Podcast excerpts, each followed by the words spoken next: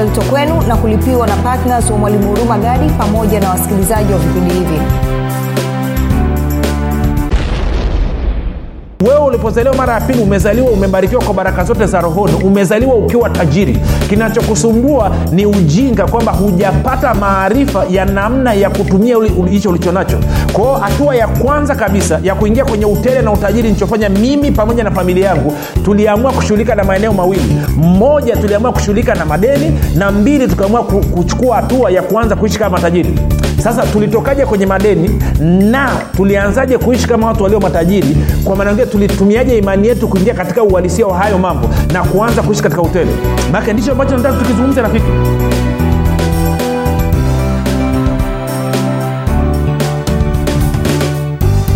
popote pale ulipo rafiki ninakukaribisha katika mafundisho ya neema na kweli. Jina langu naitwa huruma gadi.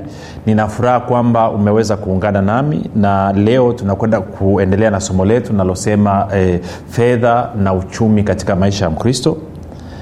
Uh, nikukumbushe tu kwamba vipindi vya neema na kweli ni vipindi ambavyo vimetengenezwa maksusi kwa ajili ya kujenga imani yako wewe ili uweze kukua na kufika katika cheo cha kimo cha utimilifu wa kristo kwa maneno mengine uweze kuishi kwa imani kama vile ambavyo biblia imesema. Biblia imesema mwenye haki ataishi kwa imani. Imezungumza namna hiyo katika habakuki 24 katika warumi 117 katika wagalatia 311 na katika waibrania 138 hivyo basi ni makusudi ama lengo la vipindi vya neema na kweli kujenga imani yako wewe ambayo pasipo hiyo haiwezekani kumpendeza mungu ili ufike mahali ufikiri kama kristo uzungumze kama kristo na uweze kutenda kama kristo uh, zingatia tu kwamba ukifikiri vibaya utaamini vibaya ukiamini vibaya utatenda vibaya ukitenda vibaya utapata matokeo mabaya.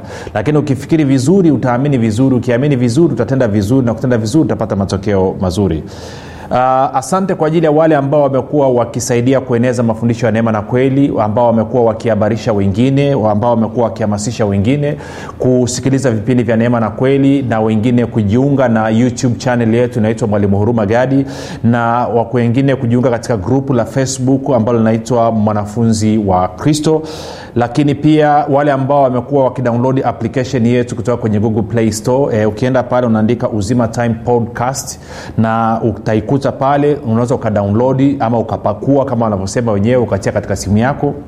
Na inakupa fursa ya wewe kuweza kudownload ama kupakua mafundisho yetu na kuyasikiliza muda wowote na wakati wowote mahali popote unapotaka wewe kwa kawaida katika podcast yetu eh, data ya ama mb zinazotumika katika mafundisho especially ya audio ni ndogo mno ni takriban mb kumi tu.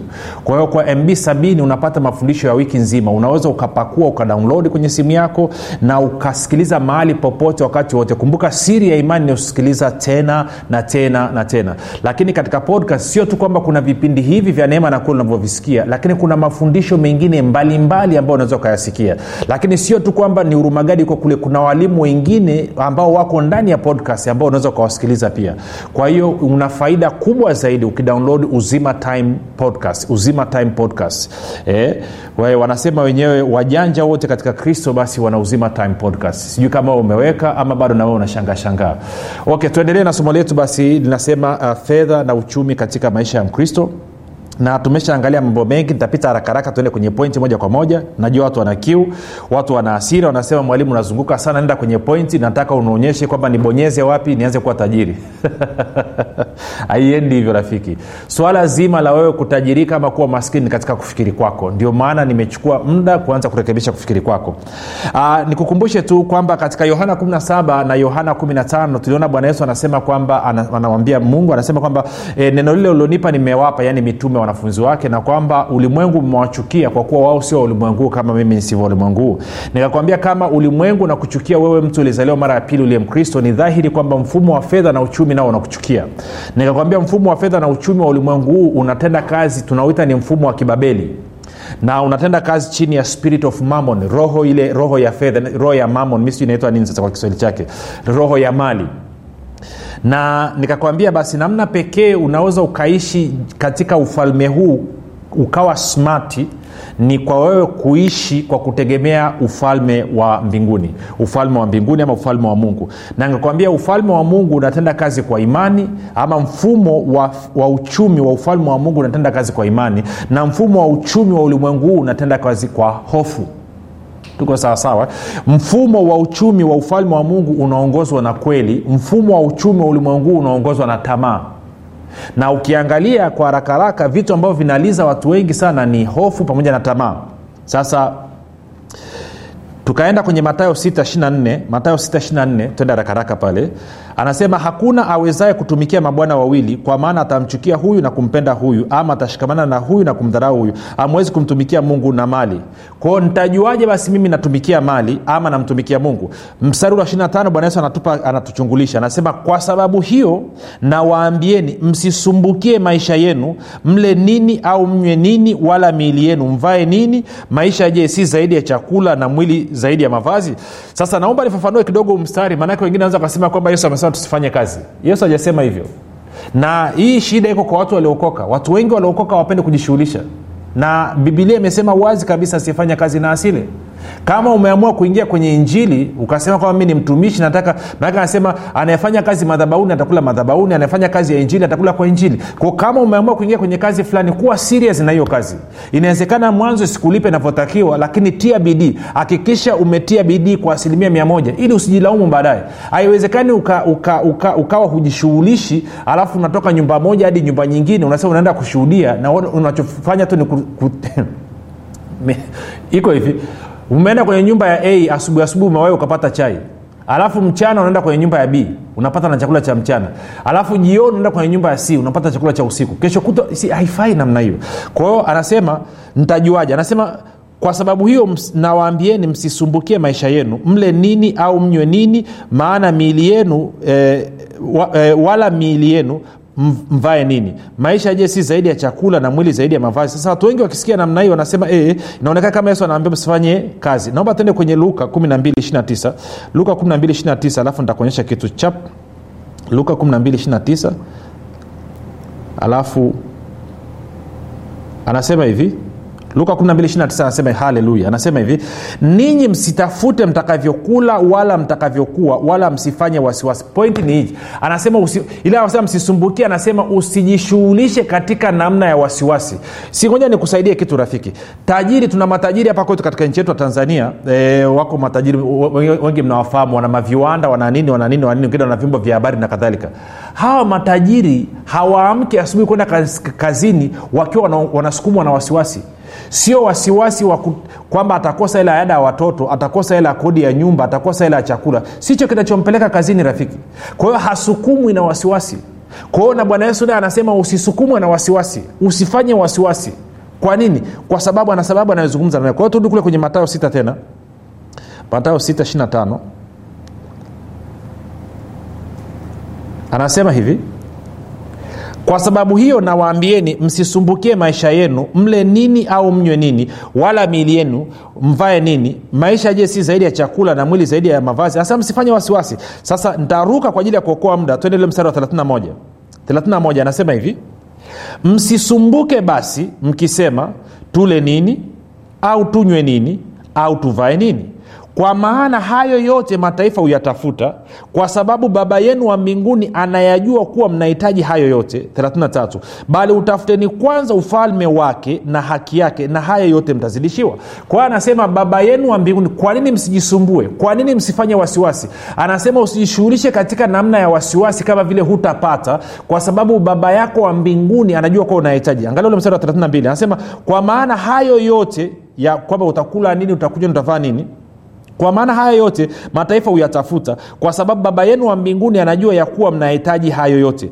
Bali utafuteni kwanza ufalme wake na haki yake na hayo yote mtazidishiwa. Sasa naomba ni swichi niende kwenye kwenye kwenye luka kwenye luka luka luka 12 luka 12 alafu mstari tulikuwa tumesoma mstari wa 29 sio mbaya tukausoma tena. Mstari wa 29 hadi wa 32 luka 12 29 hadi 32 anasema ninyi msitafute mtakavyokula wala mtakavyokunywa wala msifanye wasiwasi. Kwa anasema usifanye wasiwasi. Kwa maana hayo yote ndio watafutayo mataifa ya, dunia, ya duniani. Lakini baba yenu anajua ya kuwa mna, mna haja na hayo. Bali utafuteni ufalme wa mungu na hayo mtaongezewa. Msiogope enye kundi dogo kwa kuwa baba yenu ameona vema kuwapa, ufalme, kuwapa ule ufalme. Sasa moja nieleze vitu vichache hapa. Naomba unisikilize rafiki. Iko hivi.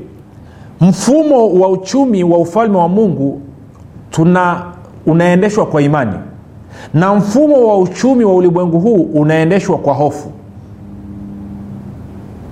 Na kama hauendeshwi kwa hofu unaendeshwa kwa tamaa. Na mfumo wa uchumi wa ufalme wa mungu unaendeshwa kwa imani na kwa neno lake kwa maana ya kweli. Sasa shida ya watu wengi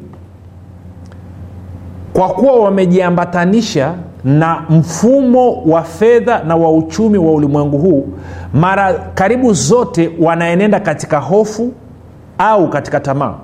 Kwa hiyo ibilisi akishindwa kukuletea hofu atakuletea tamaa. Na ili tamaa iweze kutenda kazi kwako tamaa inakuja katika uongo. Kwa hiyo ningeweza kusema hivi kinachofanya watu waendelee kutegemea mfumo wa fedha na uchumi wa ulimwengu huu ni kwa sababu ya uongo na hofu. Kwa sababu ya uongo wa ibilisi na hofu. Na huu uongo unatenda kazi kupitia tamaa. Sasa ntarudi hapo. Kwa hiyo ili niweze kuhama kutoka kwenye kutegemea mfumo wa fedha na uchumi wa ulimwengu huu niingie katika mfumo wa fedha na uchumi wa ufalme wa mungu. Lazima nitumie imani. Na imani ni nini? Imani ni kuwa na uhakika wa kile ambacho mungu amesema. Imani ni kuwa na uhakika kwamba mungu atafanya kile ambacho amesema atafanya. Kwa nikikuta mungu amesema kwenye neno lake kwamba mimi nimebarikiwa natakiwa nikubali kwamba mimi nimebarikiwa. Kwa hiyo natakiwa ni, kwa imani nini kwa maana mengine imani ni ku, kuwa na, na confidence kuwa na ujasiri kwa kile ambacho mungu amesema. Ni kuwa na ujasiri na kumpatia mungu maisha yangu. Sasa mungu na ibilisi wote ili waweze kutenda kazi katika maisha yetu ya kila siku wanahitaji kuwa na udhibiti wa mioyo yetu. Na ndio maana tukaona kwenye okay, tena taratibu. Kwenye malaki tatu turudi tena kule. Malaki mlango wa tatu mstari ule wa saba ntaanza mpaka wa nane. Anasema hivi tokea siku za baba zenu mmegeuka upande mkayaacha maagizo yangu wala hamkuyashika nirudieni mimi nami nitawarudia ninyi asema bwana wa majeshi. Lakini ninyi mwasema turudi kwa namna gani? Nane anasema je mwanadamu atamwibia mungu? Lakini ninyi mnaniibia mimi. Lakini ninyi mnasema tumekuibia kwa namna gani? Mmeniibia zaka na dhabihu. Sasa tafadhali unisikilize kabla ujazima redio ukapani kukakimbia. Si kuzungumza vile ambavyo umefundishwa ukaitwa jambazi. No, no, no. pointi sio hiyo. Nataka nikuonyeshe kanuni hapa. Kanuni mungu anasema hivi ninamrudiaje? Anasema unanirudia kwa matoleo yako. Kwa hiyo matoleo yanasababisha wewe umrudie mungu. Kwa hiyo ina maana kama kuna namna ambayo huoni mkono wa mungu katika uchumi wako na fedha zako maanaake kuna namna ambayo umejitenga na mungu. Kwa anasema nirudieni na mimi nitawarudia. Kwa nini? Kwa matoleo. Sasa nisikilize. Moja nituongeze na mstari mwingine nishaa kuonyesha kule kipindi kilichopita. Tuende kwenye matayo 6 19 hadi hadi hadi hadi hadi hadi 21 matayo 6 19 hadi 21 anasema hivi msijiwekee hazina duniani nondo na kutu viharibupo na wevi huvunja na kuiba bali jiwekeeni hazina mbinguni kusikoharibika kitu kwa nondo wala kutu wala wevi hawavunji wala hawaibi. 21 kwa kuwa hazina yako ilipo ndipo utakapokuwapo na moyo wako. Kwa hiyo bwana yesu anasema hazina yako ilipo ndipo na moyo wako utakapokuwapo. Kwa hiyo tukichanganya na kile ambacho mungu anazungumza kwenye malaki hitimisho linakuja hili. Kwamba kule nakopeleka fedha zangu ndipo na moyo wangu unapokwenda na ndio maana kwa wale ambao wamewahi kupita kwa waganga wa kienyeji ukienda kwa mganga wa kienyeji kabla hajafanya ramli oh, sijui anaita nini kukuangalizia mambo yako anakwambia utoe kishika chungu ama anakwambia utoe hela. Na ukisema hauna hela anakwambia kiasi chochote hata shilingi hamsini hata shilingi mia. Ukimwambia sina nakwambia kaazime mahali. Kwa sababu kuna kanuni katika ulimwengu wa roho. Kule mahali ambapo fedha zako zinakwenda ndipo na moyo wako unapokwenda. Kwa hiyo bwana yesu anasema hazina ya mtu ilipo ndipo na moyo wake ulipo. Kwa hiyo mungu anapotaka umtolee maanaake ni kwamba anataka moyo wako. Anahitaji moyo wako kwa sababu hana namna yoyote ya kujishughulisha katika fedha zako na uchumi wako nje ama pasipo kupitia moyo wako. Kwa hiyo moyo wako ni wa muhimu sana. Na shetani naye anajua hivyo hivyo. Sasa kwa nini mungu anataka moyo wako? Kwa sababu hii. Twende nikakuonyeshe kwenye mambo ya nyakati wa pili. Mambo ya nyakati wa pili. Alafu mlango ule wa kumi na sita. Mambo ya nyakati wa pili mlango wa kumi na sita. Alafu mstari wa 9a anasema hivi kwa maana macho ya bwana hukimbia kimbia duniani mote ili ajionyeshe mwenye nguvu kwa ajili ya hao waliokamilika moyo ku, ku, kuelekea kwake. Kwa anasema macho ya bwana yanazunguka katika ulimwengu wote yanatafuta mtu ambaye moyo umeelekea kwake ili yeye mungu ajionyeshe mwenye nguvu kwa niaba ya huyo mtu. Tunaenda sawasawa rafiki?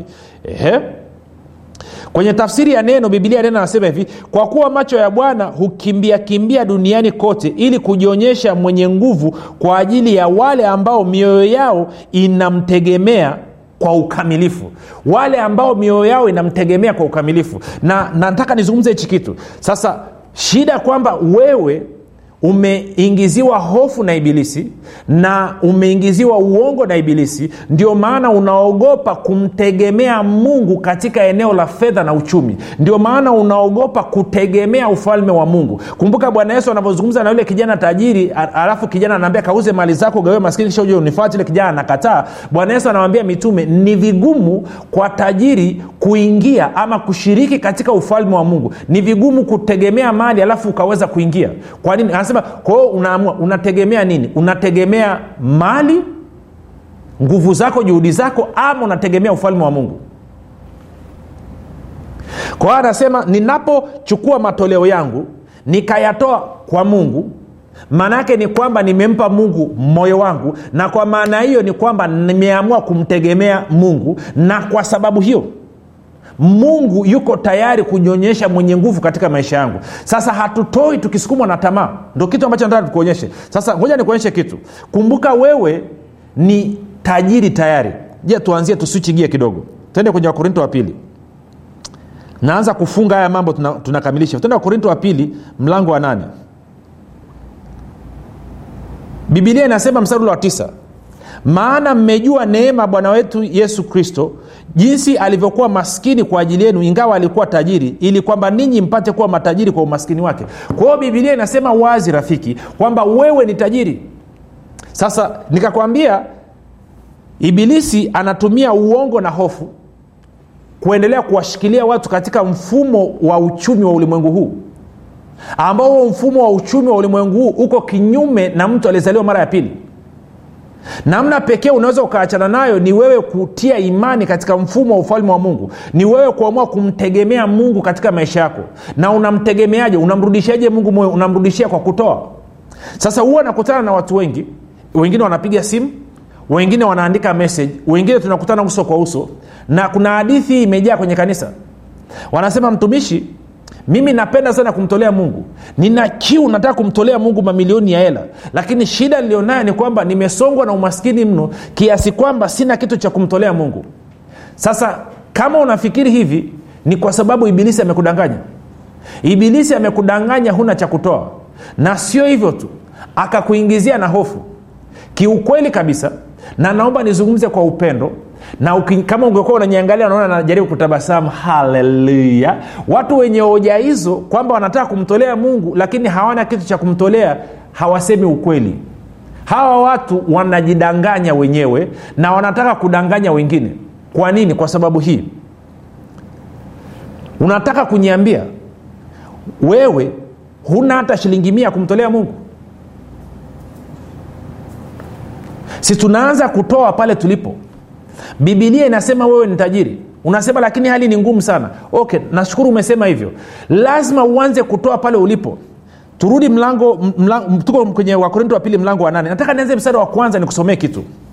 Anasema tena ndugu zetu twawaarifu habari ya neema ya mungu waliopewa makanisa ya makedonia maana walipokuwa wakijaribiwa kwa dhiki nyingi wingi wa furaha yao na umaskini wao uliokuwa mwingi uliwaongezea utajiri wa ukarimu wao. Kwa hiyo anasema hawa jamaa walikuwa ni maskini wamechapika lakini wakaongezeka katika ukarimu. Alafu anasema hivi maana nawashuhudia kwamba kwa uwezo wao na zaidi ya uwezo wao kwa hiari yao wenyewe walitoa vitu vyao wakituomba sana pamoja na kutusii kwa habari ya neema hii na shirika hili la kuwahudumia watakatifu. Tena walitenda hivi si kama tulivyotumaini tu bali kwanza walijitoa nafsi zao kwa bwana na kwetu pia kwa mapenzi ya mungu. Hata tukamwonya tito kuwatimilizia neema hii kwenu kama vile yeye alivyotangulia kuianzisha. Saba. Lakini kama mlivyo na wingi wa mambo yote imani na usemi na elimu na bidii yote na upendo wenu kwetu sisi basi vivyo hivyo mpate wingi wa neema hii pia. Anasema mpate wingi wa neema hii ya kutoa. Kwa hiyo kuna neema ya kutoa na neema ya kutoa huwa inaambatana na neema ya kupokea. Nao hii neema umeipataje? Umeipata kwa sababu ya kile kinachozungumza katika mstari ule wa angalia mstari wa nane na watisa anavyosema. Mstari wa nane na watisa anasema hivi.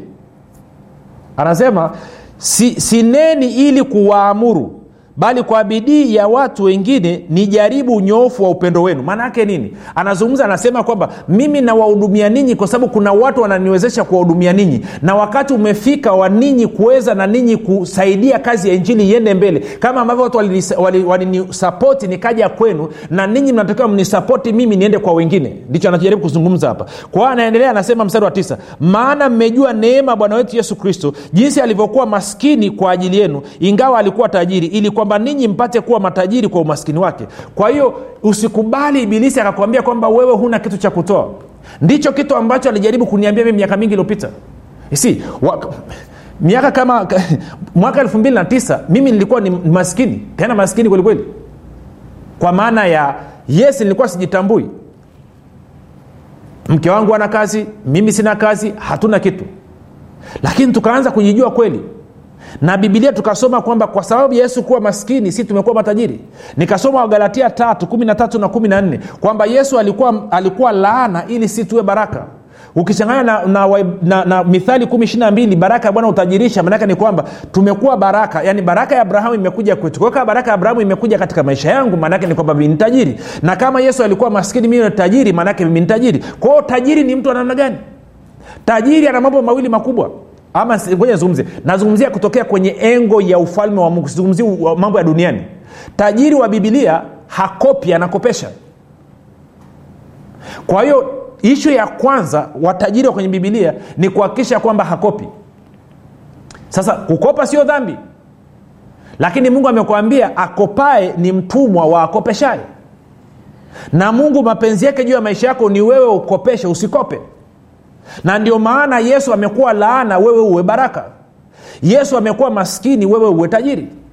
Kwa kama nataka kutoka kwenye changamoto ya uchumi nilionayo lazima nifanye mambo mawili makubwa. Ndicho ambacho mi nilikifanya mwaka 29 nilishughulika na maeneo mawili. Mmoja nilishughulika na eneo la madeni. Na mbili nikaanza kuenenda kama mtu aliye tajiri. Pamoja na kwamba kila kitu changu ilikuwa ni cha kukopa chakula changu kilikuwa cha kukopa. Nilikuwa nakopa maharage nakopa mpaka dagaa. Ukishaona mtu anakopa dagaa jua hiyo ni hatari. Kiasi kwamba unapewa dagaa zile ambazo ni vumbi. Na nilipitia changamoto hiyo na ugumu wa maisha sio kwa sababu kuna kitu mungu alikuwa ananifundisha. No nilipitia hali ngumu kwa sababu ya ujinga. Nilikuwa sina maarifa. Mimi nilikuwa mjinga mke wangu alikuwa mjinga kwa hiyo wajinga wawili tukachanganyika na wajinga ndio waliwao ndivyo inavyosema hosea 46 kwa hiyo sio kwa sababu nilikuwa maskini kwa sababu ya majaribu. No, no, no, ni kwa sababu ya ujinga. Ujinga ulipoondoka kupitia baada ya kupata maarifa kutoka katika neno la mungu ujinga ukaondoka na umaskini nao uliondoka kwa hiyo na wewe nakwambia leo hii ukikubaliana na kile ambacho neno la mungu linasema una uwezo wa kutoka katika ujinga ukatoka katika umaskini ukaingia katika utele.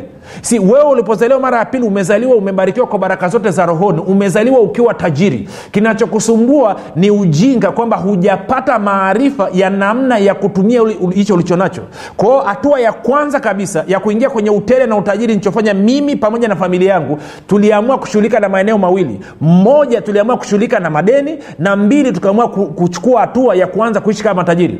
Sasa tulitokaje kwenye madeni na tulianzaje kuishi kama watu walio matajiri? Kwa maana ngine tulitumiaje imani yetu kuingia katika uhalisia wa hayo mambo na kuanza kuishi katika hoteli maake ndicho ambacho nataka tukizungumza rafiki. Kwamba nitoke kwenye madeni alafu niingie katika utele. Nianze kuishi kama tajiri. Sasa nafanyaje? Nilifanyaje? Jinsi ambayo nilivyofanya kwa hakika nataka nikueleze lakini muda umeisha. Kwa hiyo kipindi kijacho unafahamu kwamba imani ni mtumishi asiyeshindwa? Unafahamu kuwa pasipo imani haiwezekani bali palipo imani yote yanawezekana. Zaidi ya yote unafahamu kuwa ni kwa kutumia imani tu ndio unaweza kuizima mishali yote yenye moto ya shetani. Majibu ya maswali yote haya utayapata ndani ya kitabu cha imani makini kilichoandikwa na mwalimu huruma gadi. Watu wengi waliosoma kitabu hiki cha imani makini wamepata majibu yao katika maeneo mbalimbali ambayo yalikuwa yakiwatatiza kama eneo la afya ulinzi uchumi na kadhalika. Na wengine walikuwa wanaona imani ni jambo gumu haliwezekani. Wameweza kuitumia imani yao na kupata majibu kiurahisi kabisa. Unasubiri nini? Kwa nini uendelee kuteswa na ibilisi? Piga simu sasa kupata kitabu cha imani makini. 7645242 au 6735242 au 7895242 nitarudia 7645242 au 6735242 au 7895242 ndiyo imani makini siri ya ulinzi ushindi na mafanikio baada ya breki hiyo fupi rafiki ninakukaribisha basi kama wewe unataka kutoa maisha yako kwa yesu kristo unasema nataka nitoke kwenye madeni nikaingia kwenye utele hatua ya kwanza ni kumpokea yesu kristo kama bwana mwokozi wa maisha yako. Kumbuka alikuwa maskini wewe tajiri. Hivyo fanya maombi pamoja nami hakikisha unafanya ukiwa unaamini kabisa na maombi yanatoka katika vilindi vya moyo wako. Sema mungu wa mbinguni asante kwa ajili ya upendo wako. Ninaamini yesu kristo ni mwanao. Alikufa msalabani ili aondoe dhambi zangu kisha akafufuka mimi niwe mwenye haki. Nakiri kwa kinywa changu ya kuwa yesu ni bwana. Bwana yesu nakukaribisha katika maisha yangu. Uwe bwana na mwokozi mponyaji mstawishaji mtajirishaji mwezeshaji mpaji na mlinzi wa maisha yangu. Asante kwa maana mimi sasa ni mwana wa mungu. Kama rafiki umefanya maombi hayo mafupi basi nakupa ongera karibu katika familia ya mungu na kukabidhi mikononi mwa roho mtakatifu na kwa neno la neema ya mungu ambalo linaweza kumilikisha urithi wako. Basi mpaka hapo tumefika mwisho. Jina langu naitwa huruma gadi na yesu ni kristo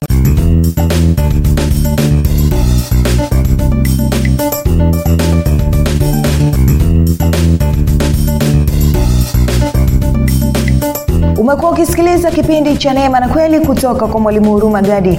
Kama una ushuhuda au maswali kutokana na kipindi cha leo tuandikie message ama tupigie simu namba 7645242 au 6735242 au 7895242 nitarudia. 7645242 au 673 5242 au 7895242 pia usiache kumfolo mwalimu huru magadi katika facebook instagram na twitter kwa jina la mwalimu huru magadi. Pamoja na kusubscribe katika youtube chaneli ya mwalimu huru magadi kwa mafundisho zaidi